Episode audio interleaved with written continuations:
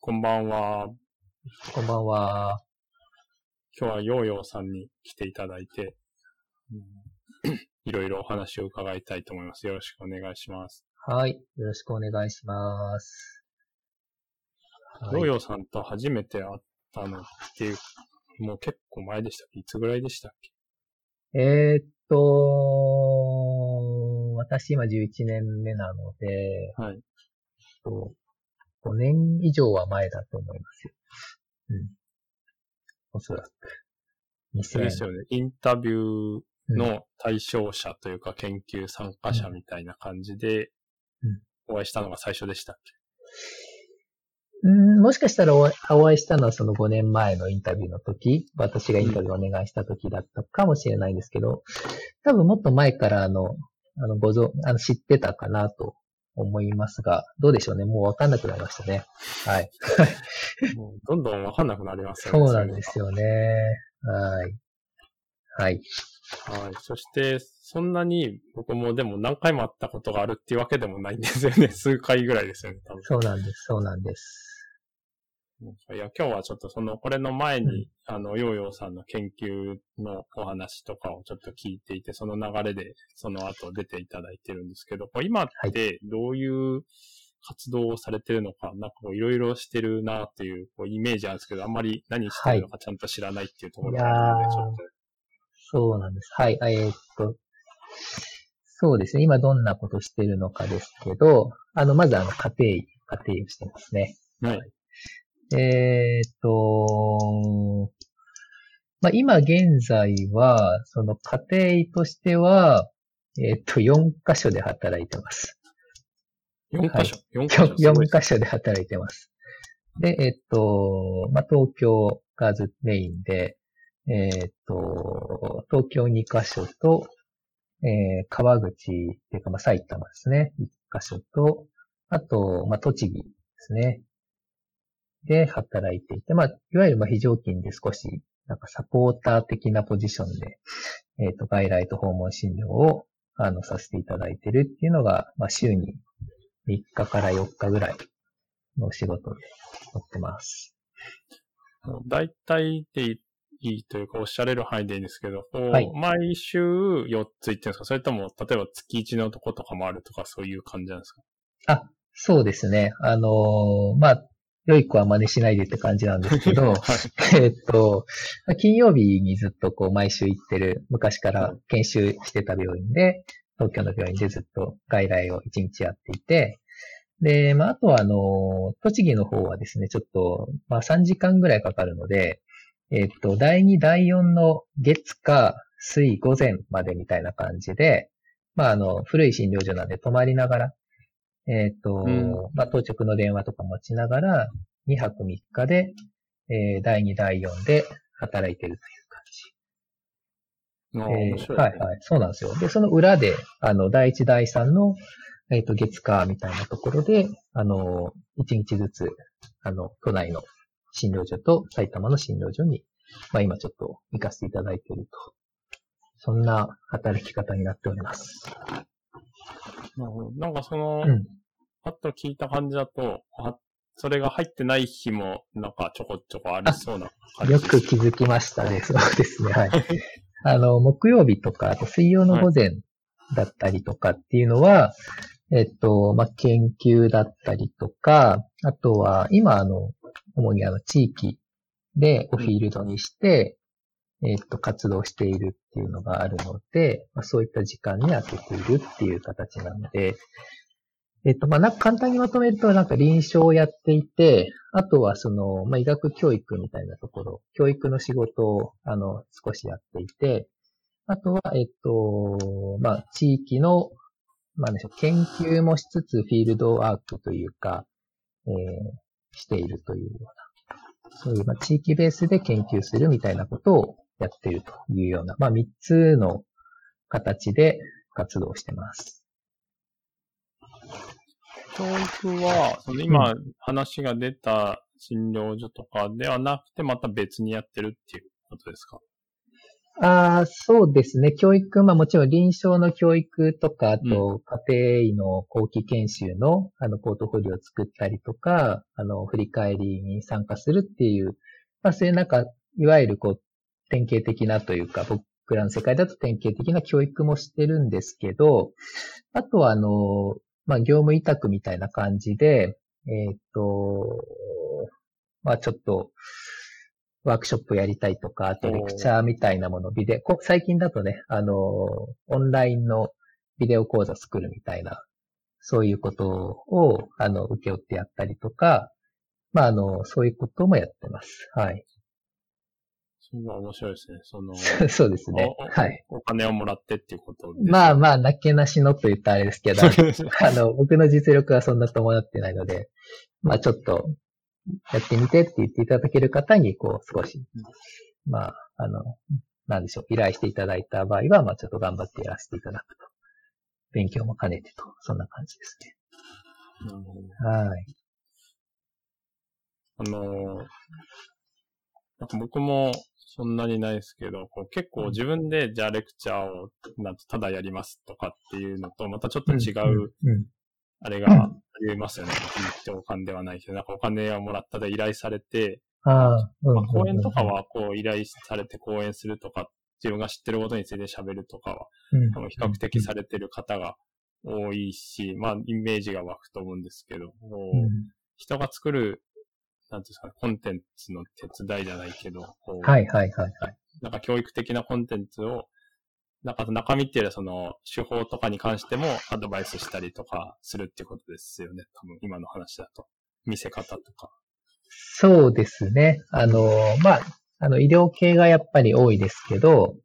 あの、まあ、その4年間その大学院で医学教育の勉強をしていたので、まあその卒業後っていうのが今1年目なんですけど、えー、っと、そこで、なんですかね。看護の、結構看護とか地域のことを地域思考ケア絡みのことやってると、医学とか家庭だけじゃなくて、看護とかソーシャルワーカーの人とか、なんかそういった関係の、こう、のに関わらせてもらう機会があったりとか、えー、あと地域だとあの、最近の医医療人類学とか、人類学界隈のあの人たちと一緒にちょっと仕事をさせてもらったりとか、まあそういう感じでちょっとなんでしょう、相手のニーズうまく、こう、なんか聞きながら、なんでしょうね、ちょっとだからコンサル的なというか、そういう感じの関わり方になるので、なんでしょうね。ちょっとドキドキしますよね。はい。そうですよね。ちょっとドキ、うん、ちょっと楽しいですよね。はい。あ、本当ちょっと本題からどんどんずれちゃうんですけど。ああ、いえいえ、はい。僕も比較的この最近、何年かってこう何箇所かの診療所とか病院に行くっていう生活をしてて、うん、あの、まあ、僕のところは比較的その、それぞれはちょっとつながりがあったりすることが僕の場合は多いんで、まあ、全然違うとこっていうわけじゃないんですけど、こう複数のところで診療するっていう時に、勉強になるとか、こう、視点が変わるっていうのは当然あるんですけど、うん、結構、なんていうかな、自分が毎日いたら、こういうこともできるけど、まあ明日いないしな、みたいなところを、ちょっと僕は個人的には、なんていうのかな、こう、まあやりにくいってほどでもないけど、なんかこう、まあじゃあ、あの、フォローできないみたいなところをちょっと難しいなって思う時もあるんですけど、そういうのって、なんかどんな感じでやってますか？いや、ありますよ。あのーなんかやっぱ2番手ってさっき言いましたけど、どっちかって言ったらやっぱ3番手ぐらいのポジションなんですよ。すね、なんで、こう、まあ、院長が少し休めるみたいなのが、なんか自分の働きのアウトカムの一つになってたりとか、あの、そういう意識でやってたりするんですよね。で、ただ一方でなんか臨床としては、あのな、まあ、なかなかこう、常に外来にいて、あの、いつでもフォローできてっていうことではもちろんないですから、緊急の対応とかは、まあどうしても常勤の人たちにお任せしてっていうことになるので、うーんと、ちょっとなんかマインドセットが違うというか、あの、そうですね。やっぱ毎日いる良さみたいなのは絶対あるし、まあ、学びにはめちゃくちゃなると思うんですけど、今の関わり方は、その、その日その時間、限られた時間で、こう、やれることをやるとか、あと、残したタスクが何なのかみたいなこととかを、あの、プランのところに、あの、割とこう、タスクベースでわかりやすく書くみたいな、ちょっとなんか、ちょっと診療のスタイルが違う。うん、なんかそこがちょっと面白いなとは思います。そうですよね。自分がいない時に、まあ、カルテ見て、わかるとか、次に、あの、見る人に、こう、意図を伝えたりするっていうのは、一、人、本当に、例えば一人でやってたら、まあ、そんなに書かなくても別に結局自分がやるから、わかりゃいいかみたいなのとまたちょっと変わってきますよね。そうですね。うん、訪問診療だと割と引き継ぎやすいかなとは思うんですけどね。あの、一緒に回っているね、看護師さんだったり、事務さんがいたりして、彼らがすごく、そのハブの役割をしてくれているので、あの、めちゃくちゃ感謝、感謝というか、より感謝度が増すというか、はい。そんな感じだと思います。ありがとうございます。はい。結構、そういう働き方をしている人が、うん、僕の周りとかも増えているのか、まあ、たまたまなのかわかんないですけど、ちょっとそういう話を聞くのって昔よりはあるかなっていう気がしていて、まあ本当にそのバイト目的とかそういうのとまた違う、まあ自分がやりたいことっていうのがそう一個の事業所だけであるわけじゃなくて複数あったりとか、まあ組み合わせることでより自分がやりたいことに近づくみたいなことって、なんか今後もっとそういう人って増えそうだなと思っているので、なんかそういう働き方の参考にもなるかなと思って聞いてました。ありがとうございます。あの、そんな能動的なものではなくて、ね、あの、大学院生だとアルバイトの一旦ね、常勤から非常勤に戻らないと、ならないといけないので、まあ、その中で、あの、うまく、あの、なんでしょうね。うんと、その、調査に行ったりとかするときに、ずっと同じ診療所でフィックスで非常勤してると、結構間抜けちゃうのが迷惑かかったりするんですよね。なんでこう、そのリスクを分散するって意味もあって、ちょっと何個かに散らしたっていうのが元々の始まりで、その結果、あの、今もちょっとそのご縁が、あの、大学院の間の4年間のつながりで何箇所かずっと行かせてもらってるっていう、まあ、そんなになんかあの、かっこいいものではないとい。自然の産物とか。なるほど。はい。はい、いえいえ。確かにでも調査に行くっていうのは、行きにくいかもしれないですよね。うん、結構その、どれぐらいのスパンです ?1 ヶ月とか2ヶ月とかですか？まあ最長1ヶ月ぐらい村に入ってたことあるんですけど、まああの1週間とかね、抜けたりするだけとかでも、あと学会とかそういうので、あの、出かけたりするときとかでも、まあ、やっぱり、ね、あの、それぞれに一日ずつちょっと休みもらうっていうのの方が、まあ、非常勤の立場としては休みやすいなっていうのもあって、まあ、今そんな感じが感じます。うん、そうですよね。はい。わかりました。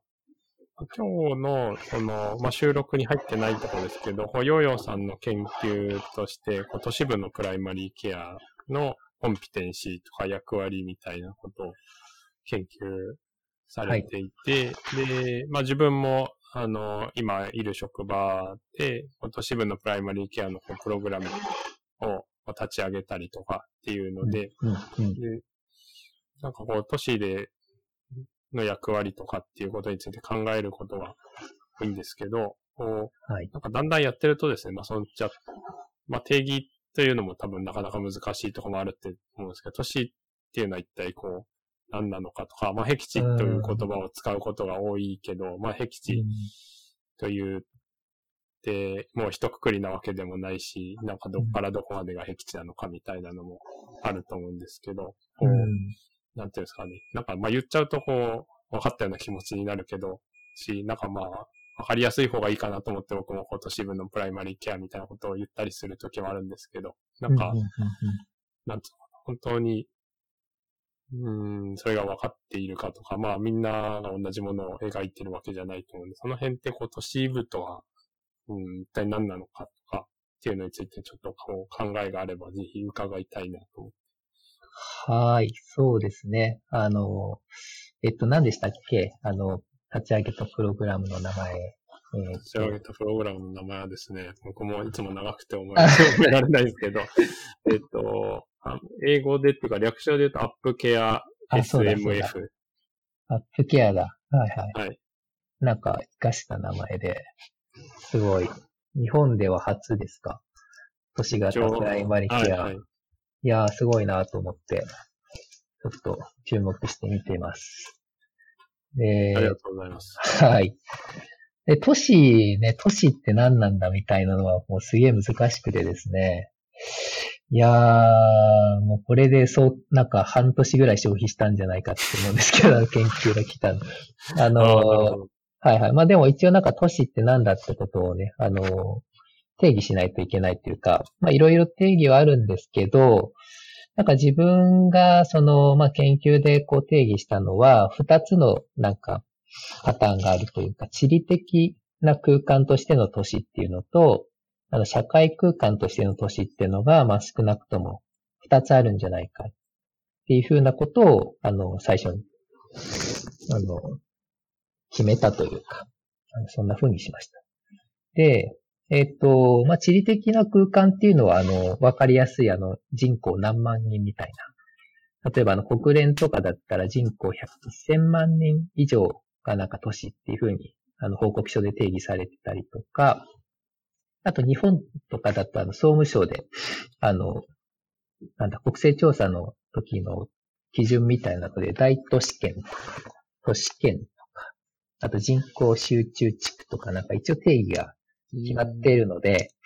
あの、まあそういった部分でこう地理的な空間っていうのはあるよっていうのが、まあ一つ、わかりやすい都市なんですよね。で、あの、それだけだとですね、なんかちょっといまいちな感じがあって、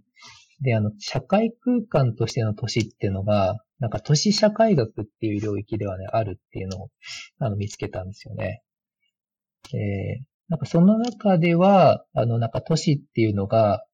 えー、っとですね、なんか近代化という社会変動が人間社会に与える影響が最も先端的な形をとって現れる場所っていう形で、まあ分析対象としてなんか、社会学的な分析対象として、なんか都市を定義してるんですね。なんでこう、近代化のなんか現れなんだみたいな。うん、そういう都市の定義があってですね。あのー、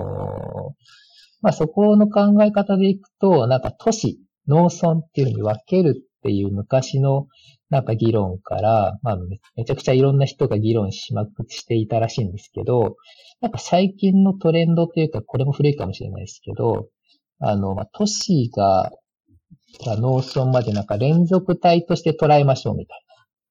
な。あの、なんかグラデーションとしてのこう、都市から農村みたいな感じで、えー、まあ、都市になっていくのを都市化アーバナイゼーションっていうふうなね、言葉聞くと思うんですけど、まあそんな風にして捉えますよっていうのがあるみたいなんですよね。まあなんであの都市の中にも田舎みたいなものは存在してて、まあ田舎の中にも都市みたいな、そういう、なんでしょう、場、場というかこう、そういう近代化っぽさみたいなのがあるよ。って考えると、なんか結構すんなり落ちるなって思ってて、はい。この二つの軸でいくといいんじゃないかなっていうふうに思ってありがとうございます。はい。面白いですね。面白いですよね。うん。今、自分がやっているのは、僕は、なんかこう、今、年、年とちょっと言ってはいるんですけど、もともとその僻地で診療をしている方がずっと多いので、で、僻地で例えば臨床研究をするっていう時に、その僻地ってなんだみたいな感じにやっぱ同じようになるんですよね。ああ、はいはい。どうですか？何ですか？僻地って。そうだ。いや、っていう。それそれがですね、結構、あのー、やっぱ難しくて、やっぱグラデーションだっていう話になると思うんです。僕はそんなに社会学系のやつをちゃんと読んだりとかはしてないんですけど、うん、こう、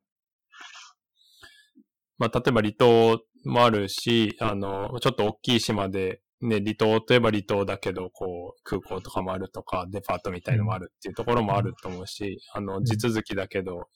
こう、山の中だとか、雪が降っちゃうと他のところに行かれないとか、っていうのが、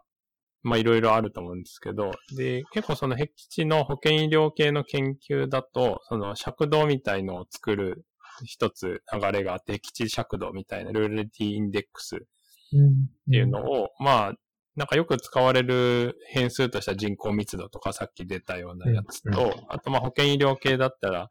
その基幹病院までの距離とか、あの、大きい特定機能病院までの距離とか時間とか、あとコストですね。移動に関するコストとか、あの、を使ったりとかするのと、あの、あとまあ離島、島なのかどうかとか、まあ移動に関するそういうファクターですよね。あと天気が悪いと行かれなくなっちゃうとか、こう、地続きで電車があるとか、船しかないとか、うん、っていうのとかを、あの、なんか入れて計算して、例えば、オーストラリアじゃない、カナダとかその0から100ぐらいで、なんかこう変数で出すみたいなやつとかもあるんですよね。おおおおで、まあ、それは、あの、一つ方法ではあるんですけど、で、なんか僕の今投稿していてもうすぐ、あの、雑誌に載るやつは、もうアクセプトされたんですけど、こう。おおめでとうございます。あ、いい。なんかそれのシステマティックレビューみたいな、なんかいろんな国の、なんかこう、僻地のインデックスがあるから、とりあえず、まあ自分のっていうか日本のを作る前にこうレビューしようっていうので、システマティックレビューみたいのをして、それを投稿したんですけど、レビューアーの人に結構言われたのは、なんかその人口とかはいいけど、なんかそれはこう、なんつうのか、コンテクストとかを考慮してないよね、みたいな感じで、の、結構突っ込みがあって、まあ確かになっていう感じでですね。例えば、機関病院までの距離とかを、まあ入れるっていうのは入れたらいいけど、なんかでも、近くにあっても、なんていうの、田舎だから病院に行ったってみんなにバレるの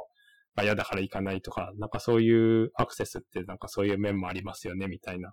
ことを指摘されて、うん、あの、でもなんかそう言ってるとこう、でもそういう数で表す尺度ってなかなか難しい感じになってくると思うんですけど、あの、それは結構、なんていうんですかね、どういうふうに表現を、例えばグラデーションだっていうのを、じゃあ、量的研究とかで使うためにこう数字にするっていうと、やっぱ抜け落ちちゃうものが結構あるといえばあるし、でもそういうのがないと量的な研究が進まないといえば進まないみたいな感じなので、うん、なんかそこは、あのー、面白いなと思って、で、都市のなんかアーバニティみたいなのをやってる人たちもいるんですけど、それだとなんかより、うん、なんていうかな、距離とかそんな開きがないじゃないですか。こう、機関病院までの距離とかって別にあんまりこっちの中だと開きがないので、うん、じゃあ、よりどうやって定義するのかっていうのは、なんかもう難しいなと。ほう、アーバニティみたいなやってる人いるんですね。うん、なんかちゃんと調べたんですけど、ちょっと調べたら、なんかそういう単語を使ってる人たちはいたんですよね。なるほど。まあ、都市度みたいなことかな。うん、都市度って言葉は、ううん、都市社会学の中にあるみたいで。ああ、なるほど。いや、でもちょっと戻りますけど、その、僻地尺度のまとめてみたみたいなやつですか？あの、それ誰かが必ずやらないといけない仕事なんで、そういうのできるのすげえ尊敬しますね。あ、いいですそういうのができないんですよね。そういう渋い仕事が。いやー、それ、後の人たちめちゃくちゃ助かりますからね。あの、うん、まとめても論文にまでして出さない人が人っていうか、まあ、自分も含めてそうかなと思うので、いや、ありがとうございます。そう、いや、僕は結構、なんていうんですかね、あんまりそういうのしかできないですね、逆に言うと。なんかそれ以上なんか発展的なことができるかっていうと、最近なんか自分でもあんまできないんじゃないかっていう気持ちが。いやいやいやいやいや。なんかそういう、はい、そういうのはなんかそんなに嫌いじゃないっていう感じですね。ああ。いいですね。なんかいろんな得意、得意があるのは、はい。はい。はい。あともう一個、その今日テーマとして挙げさせてもらったのは、まあ僕たちはその家庭医、プライマリーケア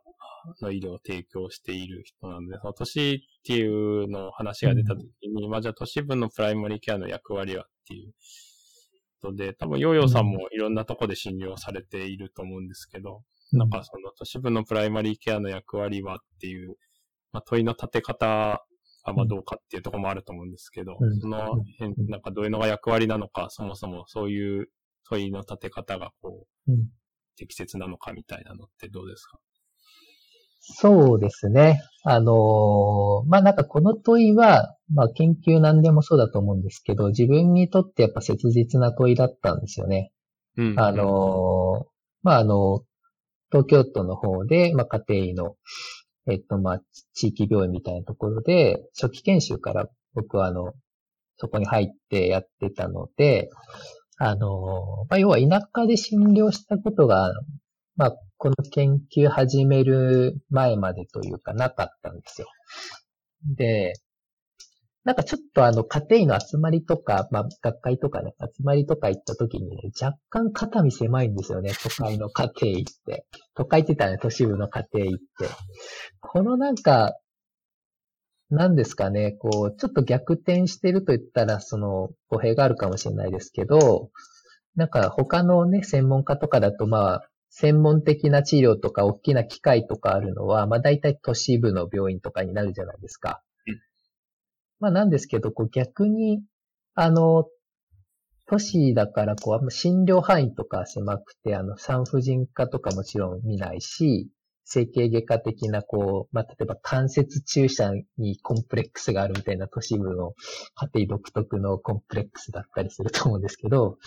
なんかそういう関節注射する機会もあんま少なかったりして、まあ、主義、主義みたいな部分とか、見る診療範囲が狭いっていうことで、じゃあ、あの、家庭医として、なんかどういうところに、こう、まあ、自分の家庭医らしさみたいなものがあるんだろうかとか、あるいはどういうことを思って、こう、まあ、都会に家庭医って必要なの、家庭医療とかプライマリケア必要なのかなみたいなのを、まあ、ちょっとあの、ね、あの、研修中とか、後期研修中とかは、ちょっと多感な時期なので、こういろいろ 考えたり、アイデンティティをこうなんとか確立しようとこう思って考えてたりするわけですよね。まあ、なので、なんかそこからスタートした問いだったので、あの、まあ、私にとっては切実っていうところから、まあ、スタートしているっていうのが、まあ、一つありますね。はいうん、で、何でしたっけ、えっと、問いの立て方が適切なのかっていうことに対して、まあ、一つなんか、まあ、一旦立ててみたっていうところが、うんうん、あります。で、まあ、実際で調べてみたらどうなのかって、まあ、あのね、文献検索したりとかするんですけど、まあないんですよね、ほとんど。都市の、都市型プライマリケアのこうカリキュラムとか、どうなのかなって見てみたら、あの、まあ、あるっちゃあるんですけど、あの、まあ、その、一つはそのアメリカンアカデミーオブファミリーフィジシャンっていうところの、あの、都市ではこういう研究してく、研修してくださいね、みたいなのは一応あるんですけど、こうなんかルーラルプライマリケアとか rural family medicine のこう、なんか多種多様な研究に比べるとですね、アーバンの研究のなん少なさたるやみたいなところ。うん、うん、まあでも逆にチャンスかなと思って、あの、 rural でくくっちゃってるってことは、やっぱりアーバンでくくるっていう余地があるんだなと思ったので、まあ、あの、 urban family medicine あるいはプライマリケアっていう領域でもうちょっと調べてみようとか、まあちょっと研究してみようっていうのが、まあ流れとしては研究のスタートっていう感じですね。はい。ありがとうございます。なんか、うん。今ので、ちょっと思い出したんですけど、はいはいはい。うん、確かにその僕も島から東京に来た時は、うん、なんていうのかな。まあなんか、こう自分の方がいろいろやっているんじゃないかっていう気持ちはこうあったんですよね、確かに。こうあんまり別にこう肩身が、まあそういう診療面ではこう別に特に肩身の狭さは知らないところに来たけどないなみたいなのもあって、で、逆にというか、なんというかなんですけど、今こう一緒に横浜とかで働いている人で、こう、まあ、僕よりちょっと後輩で、なんか、比較的そのアーバンでしかやった、やってないっていう先生とかに、なんかこう話をする、なんかまあ普通にその働いてて話すっていうことなんですけど、そうすると結構こうルーラルにやっぱ行ってみたいみたいな気持ちになんていうかなるみたいで、うん。なんだろうな。なんかその、行かないとみたいな、こう行かないと一人前になれないんじゃないかみたいな、まあその、なんかその人のキャラクターとかもあると思うんですけど、うん。なんていうのこう行かないと、なんか自分はこう、そういうところで修行した方がいいんじゃないかみたいな感じに、の、こう思うところもあるみたいで、まあそれはそれでなんていうか、まあ行きたきゃもちろん行ったらいいですけど、なんかその、いなんていうか、ルーラルでやんないと、こう、家庭になれないとか、まあそういうもんでもないかなっていう気もして、なんかまあ僕が話してるからいけないとか、僕は田舎の話とかしちゃうから気になったのかもしれないんですけど、なんかそれで、なんていうのかな、まあだから行くとか言ってないと、なんかこう、一人前でないみたいなことでもないのかなと最近思って、なんか、あんま言い過ぎないようにしようって最近思って。いやー、でもやっぱルーラルかっこいいんですよね。なんか。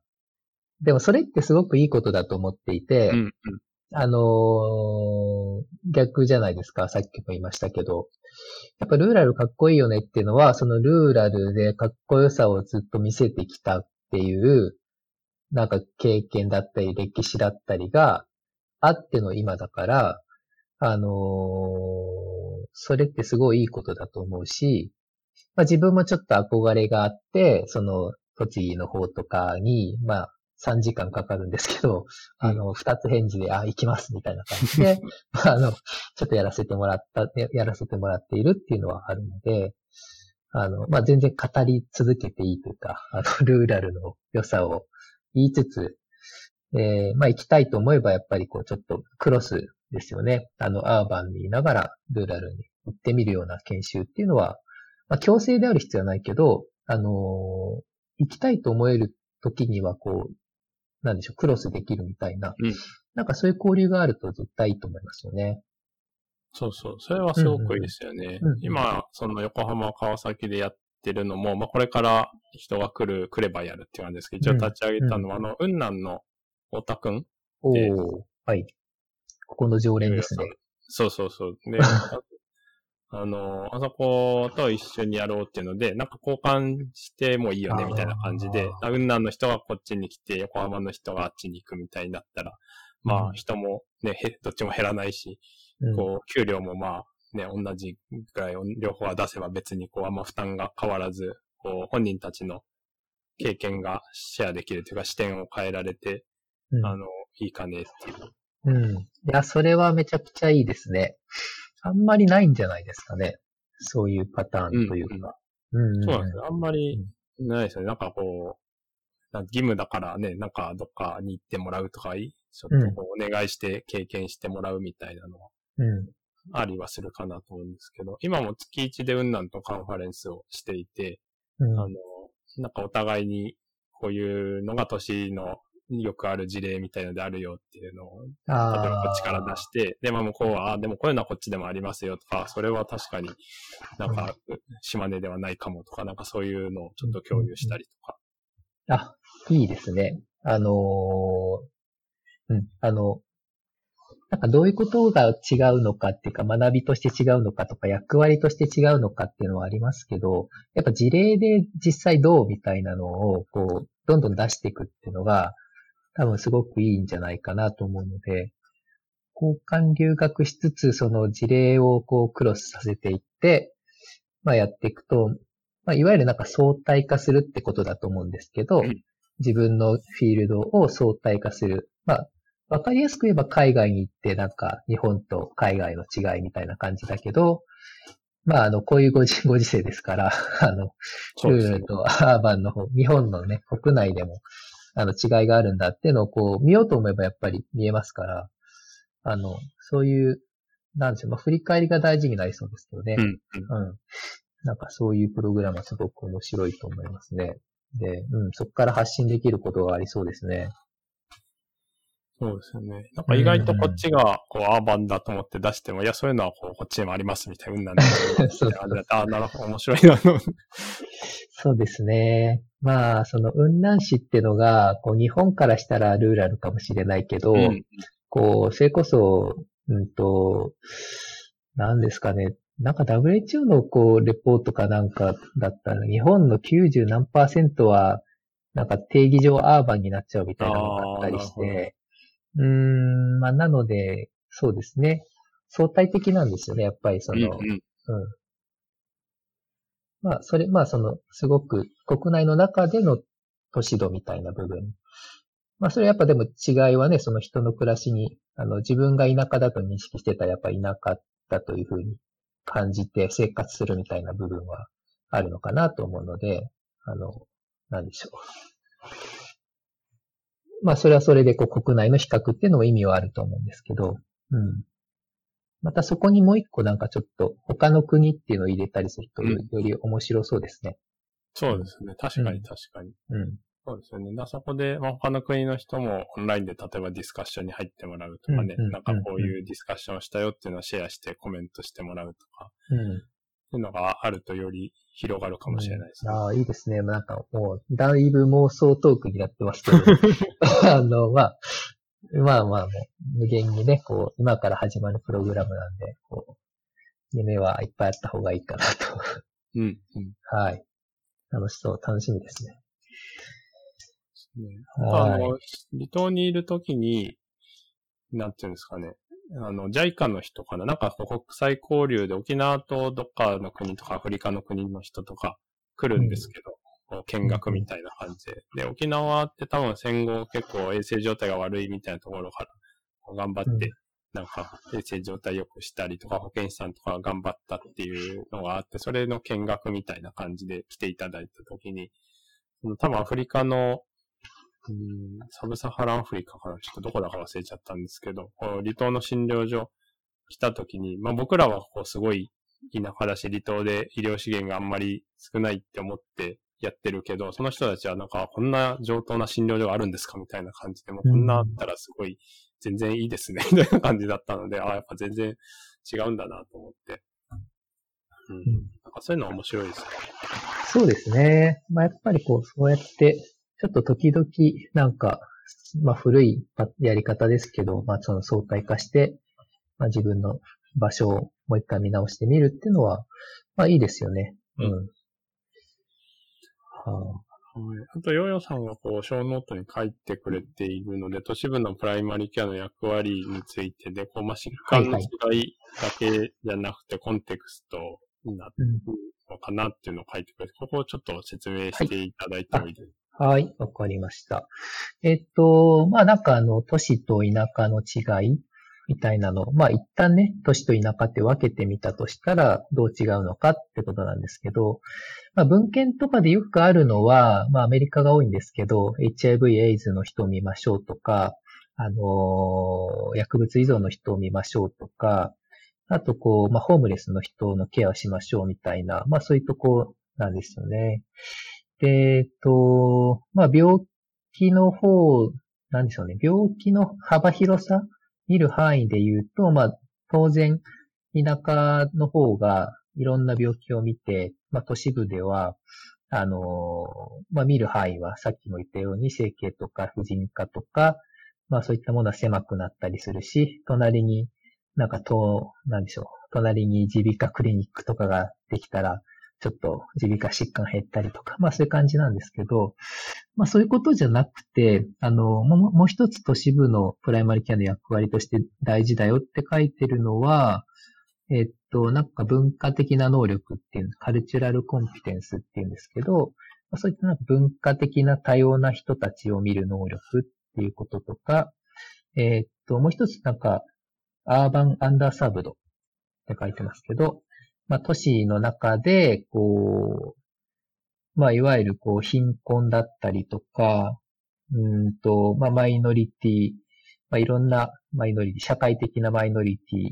みたいな属性を持っている人たちだったりとか、まあ、十分にケアが届かない人たち。まあ、そういった人たちの、あの、治療をしましょうっていうこと、まあ、ケアをしましょうっていうのが、まあ、都市の、まあ、いわゆる、こう、今まで言われてた役割っていうことにはなってるんですよね。で、まあ、つまりは、その、なんか疾患で見るとかじゃなくて、まあ、あの、結局、都市のコンテクストというか、都市、都会の自分のたちのケアしてる街ってどういうとこで、どういう、あの、なんでしょう、経済的な状況でとか、社会的状況、あるいは文化的な状況があって、どんなコミュニティがこう、こう重なり合っていて、みたいなことをちょっと解きほぐしていって、で、結局目の前のこう、診察室の目の前に座っているこの人のコンテクストって何だろう。まあ、それに合わせた、あの、その人に合ったケアをするっていう、まあ、そういうことなんだなっていうのが、まあ、研究というか、こう、調査とかしていく中では、まあ、分かったことというか、まあ、当たり前なんですけどね。当たり前のことなんですけど、コンテクスト、都市のコンテクストを知るってことがやっぱ大事なんだなっていうのが、まあ、プライマリケアの、まあ、都市でやるポイントなんだなということでしょうか。はい。ちょっとまと、ちょっとまとまってないですけど、はいはい。いやいや、いや、それはすごく実感できて、うん、こう疾患っていう意味だと、診療の幅とかは、今お話しあったみたいに、こう田舎とか僻地のは広いんですけど、僕のイメージだと比較的コンテキストは、まあその、そこに入んないといけないですけど、入っちゃうと分かりやすいっていうか、比較的こう、あの、なんていうんですかね、近い人が、まあ場所にも当然よると思うんですけど、こ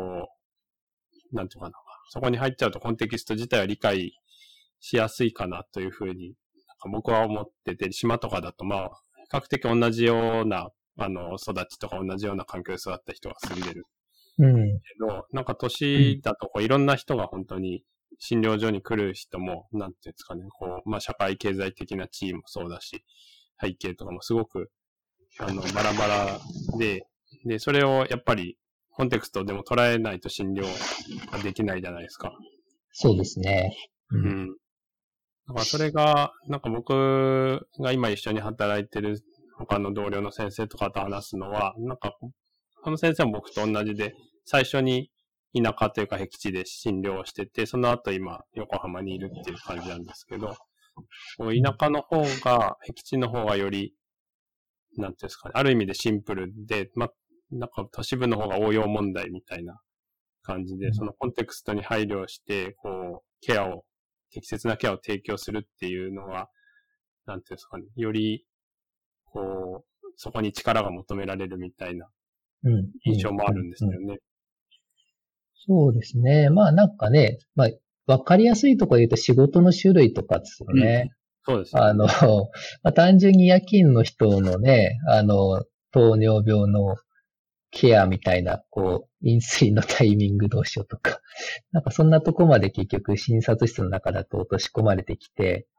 で、なんか仕事何してますって言っても、こう、まあバリエーションがいっぱいあるじゃないですか。うんうん、あの、まあもちろんね、農農家の中でもね、こういろんな、あの、農業のパターンはあるので、あの、それによってもちろん違うんですけど、あの、よりなんかいろいろあるというか、なんか自分がわかんない仕事とか、あるいはそのストレス、何をストレスに感じるのかとか、まあ、どういうことしてんのかとか、全然ね、あの、勤務体系とかも、とわかんなかったりするのを、まあ、バリエーションが多いっていうところが、まあ、例えばね、一つ、なんでしょう、都市のコンテクストの具体例としてはありますよね。そうですよね。まあ、そこが、うん、なんていうか、まあ面白さでもあるし、難しさでもあるっていう感じですけど、まあ、そこは結構こう、やっぱやりがいがあるというか、いや、面白いですよね。あの、まあ、社会科見学みたいな 感じというか、ね、本当に興味あればね、視察してもいいわけですからね、その、いわゆる、そうそうそうそうそう、まあ、産業保険的な感じになりますけど。うん。まあ、それも一つ、やっぱり、コンテクストを知るっていう部分では、ありますよね。あの、もう一個言っていいですか？はい、はい、はい。そうそう。あの、まあ、こういうのなんかアメリカのね、あの、そのカリキュラムとかにはそういう、あの、アンダーサーブドとか、カルチャーみたいなのはあるんですけど、なんかやっぱあんま語られてなかったのは、その、ケアが分断されてるみたいなところなんですよね。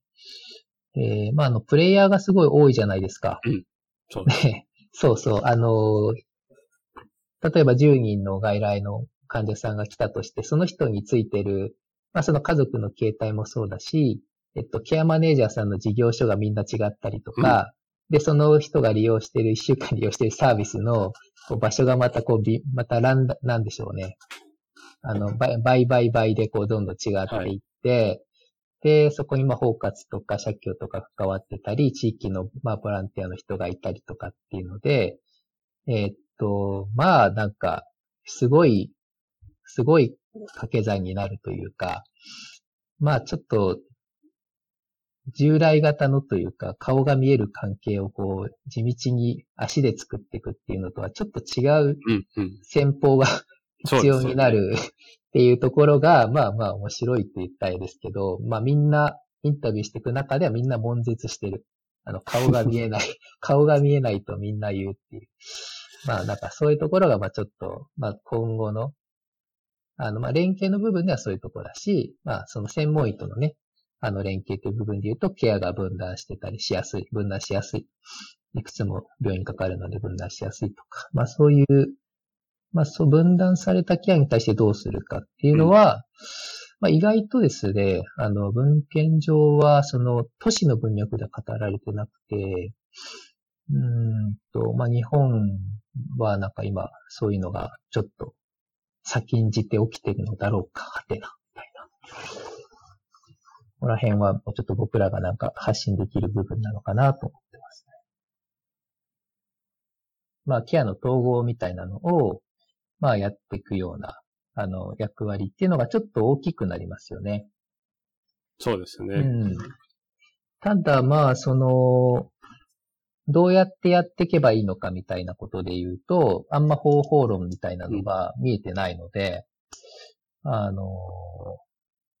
単純になんかテクノロジーで、その連、顔が見える関係みたいなのが、まあ、解決されるのかどうかみたいなのは、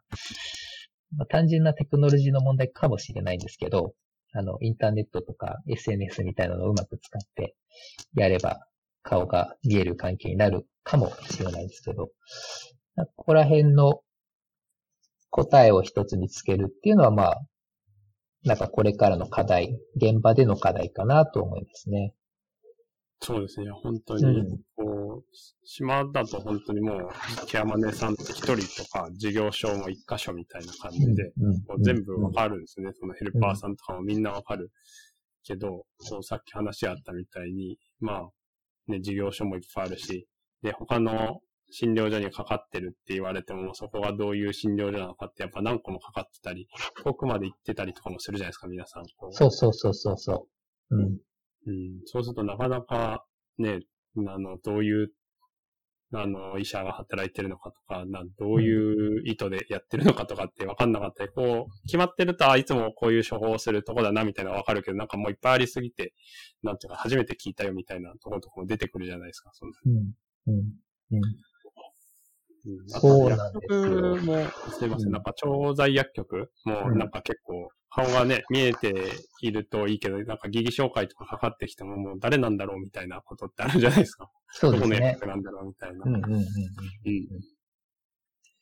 まあ、これは、だから、まあ、ケアのね、まあ、医療的な部分に関してある程度こう統合されるとか、まあ、チーム化されるみたいなのが、まあ、やっぱ一個課題だと思うし、まあ、それは、あんまりこう言われてないところなので、あの、ね、カルテを統一するとか、なんかそういう、うーんと、ことはやられてるけど、もうちょっとこう、俗人的なというか、ネットワークの作り方みたいなのは、なんか現場レベルでこれから発信していっていいんじゃないかなと思いますけどね。そうですよね。うん。まあ、ちょっとあれに似てるんですよね。オンラインゲームの感じに似てるんですよね。あの、ログインしたらなんか、毎回パーティー違うみたいなのあるじゃないですか。うん、うん。これ、あの、例えの対象が限、わかる人が限定されるかもしれないですけど、毎回だからログインのパーティーが違うんだけど、まあどうやってじゃあそのメンバーを選んだりするのかっていうと、多分評価だと思うんですよね。結局は。はい、はい。うん。まあどういう評価なのかっていうのは要検討だと思うんだけど、あのーまあなんかここの人と、なんでしょうね。うんと、ある程度やっぱ選ばれる時代になってくるんじゃないですかね。その、いわゆる僕らのこう診療能力が高いかどうかっていうよりは、その、患者さんにとってこう信頼できるかとか、あと他のその現場の地域のスタッフにとってこう連携しやすいかどうかとか、なんかそういったことがなんかもしかしたら選ばれ合える要素になってきたりするのかなっていうの、そういう未来がもう来てるんじゃないかなと思います。うんうんうん、ああ、それはでもかなり来てますよね。多分そういう感じはあると思います。うんうん、東京とかで診療してる時もやっぱり連携しやすいっていうか、まあ、あと、結局、ケアマネさんとかがその、例えば訪問診療どこ入れるかとかもケアマネさんが選んでるじゃないですか。そうですね。だからなんか、いや、こういう人とかね、ちょっと大変だとか、なんかこう、なかなか家も綺麗じゃないとかっていう時は、じゃああの先生は嫌がらず言ってくれるからみたいな、なんかこういう、こういうの好きでしょみたいな感じで持ってくるみたいなとかもあるじゃないですか。なんか、先生だったら言ってくれると思ってみたいな。うん。うん、それはあるし、やっぱちょっとその評価経済みたいなのっていうかなんかまあ、SNS 的といえばそうだけど、なんていうか、こう、評価みたいのが見える化されて、共有されて、っていう、なんかもっと、今は多分口コミみたいな感じで医療関係の人はやってるけど、まあもっと見える化されるとか、もっとこう、評価されていく可能性もありますよね。うん、うん、そうですね。まあそれはまあ一つの未来としてやっぱり、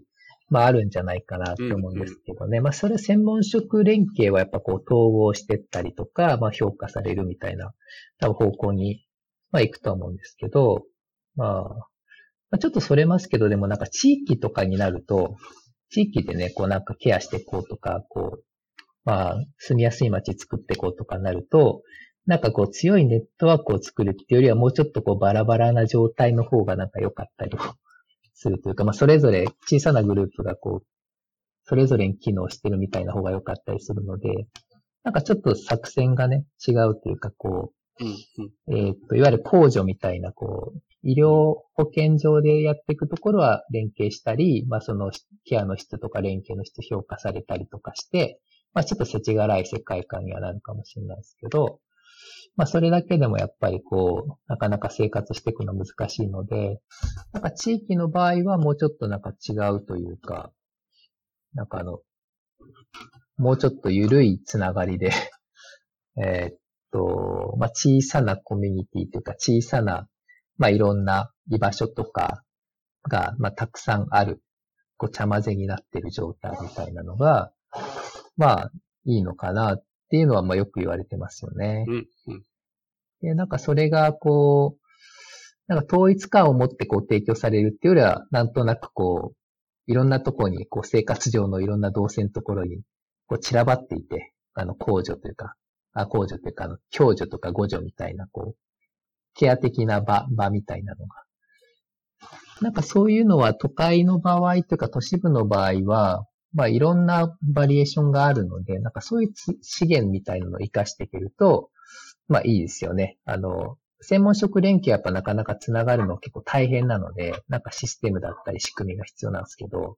あの、まあいろんな、その、互助とか共助の場合はリソースが都市部の方がやっぱ多いのかなと思うし、無理に統一させる必要なさそうなので、なんかそこら辺が活かしていけると、今年分のプライマリケアみたいなのがちょっともう一個抜けるというか、うん、なんか地域になんかむしろ都市の地域にこそプライマリケアの抜け感みたいなのがあるんじゃないかなっていうふうには、こう、まあこれ妄想ですけど、考えてます。いやそうですね。それはありそうですよね。うん、やっぱ田舎も、まあいろいろだけど、やっぱ田舎の方がより、なんていうのかな、うん、まあそういうのを確保するのはちょっと難しい時もあるじゃないですか。それが苦しくなっちゃう人とかもいるし。まあ、ネットとかうまく使えればいいかもしれない。結構どのコミュニティと同じ人がいたりする時もあったりするので、小さいコミュニティ。うん。うん。うん、それはやっぱ大事ですよね。もうなんかそこにうまく、なんていうかな。まあ、ね、医療者が別に関わんないといけないわけじゃないし、勝手にね、いっぱいあればあった方がいいけど、うん、まあその医療者側もちょっと把握を、把握してるっていうか、まあ知ってるとかね、そういうのがあるよっていうのに、アンテナを張っとくっていうのがやっぱ結構大事ですよね。そうですね。まあなんかそれが結構楽にしてさせてくれるんじゃないですかね。あの、抱え込まないというか、うんうんうん。あの、なんとかなってるみたいな、地域でなんとかなってるみたいな、まあそんな感じが、まあ、理想ですけどね。うん。そうですね。うん。はい。はい。そしたらまた、あの、いつ切れちゃうかわかんないので、ちょっと最後はいのテーマに行きましょう、行きましょう。はい。うんうんうん。のまあ、やっぱ僻地とか都市部とかってセッティング自体は僕はすごく興味はあるんですけど、まあその辺を超えてというかまあ、それぞれというよりは、まあやっぱ共通するところもあるかなと思うので、まあ、うん今後のプライマリーケアの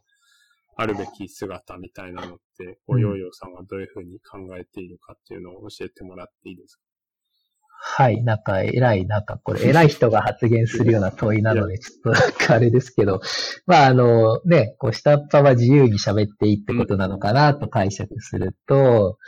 あの、まあ、さっきの話にもちょっとつながるんですけど、あの、専門職、強い専門職連携と、あの、なんかよ、弱くて緩い、こう、地域連携みたいなことにつながるんですけど、なんかあのなんですかね、こう、あんまりこう何でもできますみたいな、こう、プライマリケアというか家庭にして、関して言うと家庭依存っていうところから、まあもしかしたらこうちょっと頼りないみたいな、こう、やや弱めの家庭みたいなものっていうのが、まあもしかしたらありなんじゃないかなって思ってるんですよね。あのーまあ、何でもできちゃうと、こう、どんどん拡大していくような、こう、ちょっとマッチョな感じの、プライマリケアって、こう、やってる側もだんだんこう、しんどくなるっていうか、ちょっと抱え、抱え込んでいく。まあ、よりね、あの、複雑度がね、高いとか、把握する係数がすごく、件数がすごく多いので、都市においてはね。まあ、なので、まあ、いみんな、いろんな人頼れるようなプライマリケアいい家庭みたいなのがあってもいいかなとは思ってます。で、まあ、ただ思いつきっていうわけじゃなくて、あの、なんか弱いロボットっていうのをなんかけん知ってます、聞いたことあります。あそうそう、あの、ゴミ箱ロボットとかが有名なんですけど、あの、ゴミ箱を、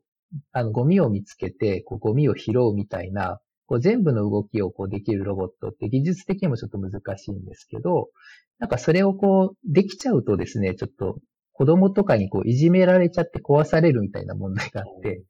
で、なんかそれを、なんかどうクリアしたかっていうと、その弱いロボットっていう日本の研究者が研究してるんですけど、うんうんあの、ゴミは、ゴミの前に、ゴミを認識してゴミの前に行ってゴソゴソするっていうロボットがあるんですよ。で、ゴソゴソしてたらなんかゴミを入れてほしいのかなと思って、なんか人がこう、ゴミを入れるみたいな。はいはい。で、それってあの、ゴミかゴミじゃないかの判別とか結構難しくて、なんかそういう技術的な部分を、なんかこう、ロボットの力を強化するんじゃなくて、こう、人とロ、なんか、まあ、ものっていうかロボットと、まあ、あと環境との中で解決していくっていうアプローチなんですよね。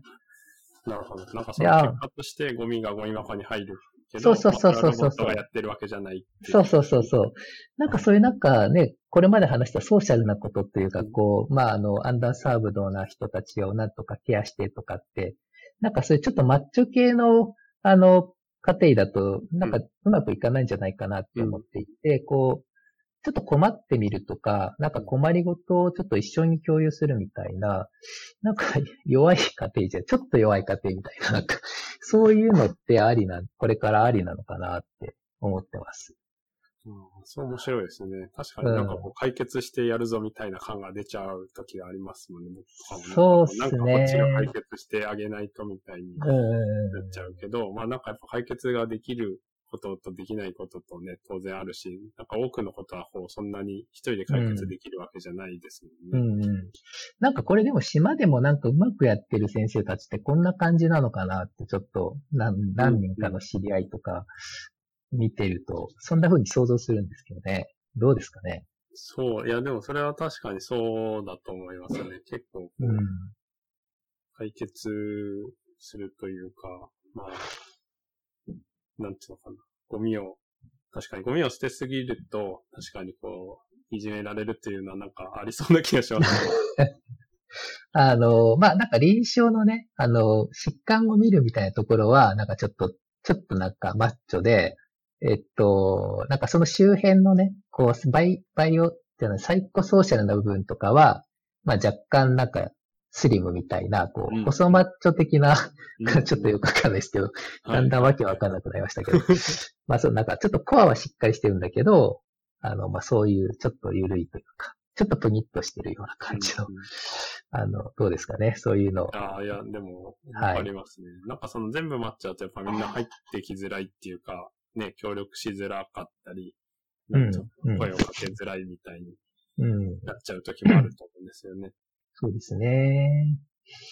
まあちょっとあのね、若い人たちで入ってきてくれる人たちっていうのも、ちょっとフェーズ変わっていたりとか、なんかやっぱプライマリケアの、あの、担い手って増えるってことが、やっぱ結構大事だと思ってるのそうで、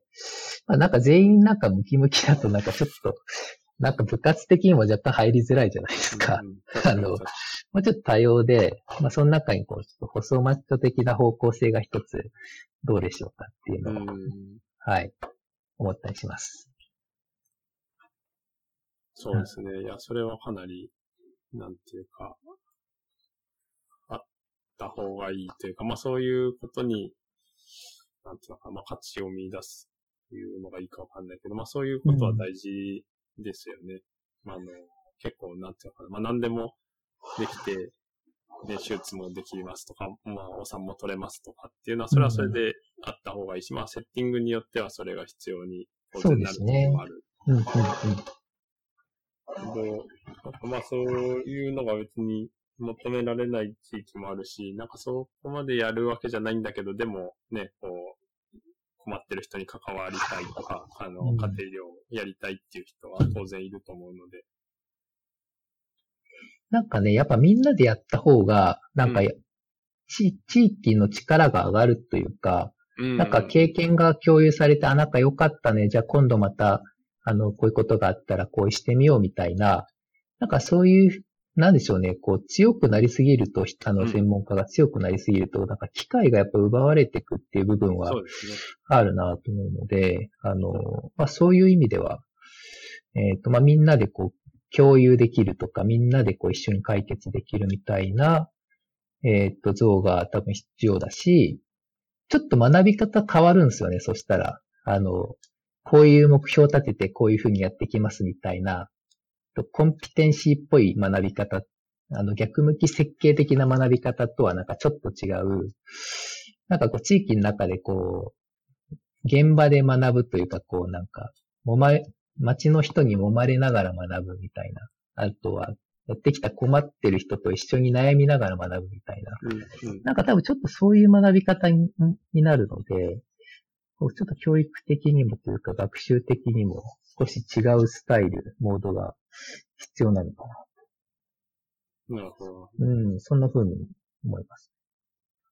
それってこう、うん課題解決型みたいなことなんですか？そういうのともまたちょっと違うんですか？あーっと、多分こう逆向き設計でアウトカムベースでうん学ぶっていうよりは、なんかどっちかっていうとプロセス。で学んでいくみたいな、ちょっと時代逆行するんですけどね。あの、プロセスがダメだっ事例があってて。っていうことですそうそうそうそう。プロセスダメだからアウトカム基盤型になったんですけど、うん。なんかアウトカム基盤型のこう強い専門家像の限界みたいなのがあるかなと思っていて、まあ、コンピテンシー研究してるにもかかわらずですけど、あの、いや、なんかちょっと、なんか合わなくなってきてるかなっていう感じも、まああって、まあそれってどういう学び方なんだろうっていうことで、えー、どうなんでしょうね。はいはい。いやいや、まあでもなんか、なんとなくわかります。うん、なんか、そうですよね。そうあそういうのも、なんか教育理論とかも、こう、結構、なんていうんですかね。なんかあんまり、僕とかそんなに知らないから、なんかこう、最近はこうですって言われたら、あ、そうなんだって思っちゃうけど、なんかそれもこう、一過性だったりするじゃないですか。こう、別に、今はこれが来てるけど、また。そうですね。そうですね。だからやっぱそういうやり方じゃないんじゃないかなっうん。て、あの、まあ、その演劇的なというか、こういう理論を当てはめて、なんか自分が学ぶとか強化するみたいな、なんかそういうことじゃなくて、こう、もうちょっと演劇的じゃな、えっと、機能的な、現場の中で起きてきたことから、学びを抽出していくみたいな、そういううんやり方も一つありなんじゃないですかね。うん。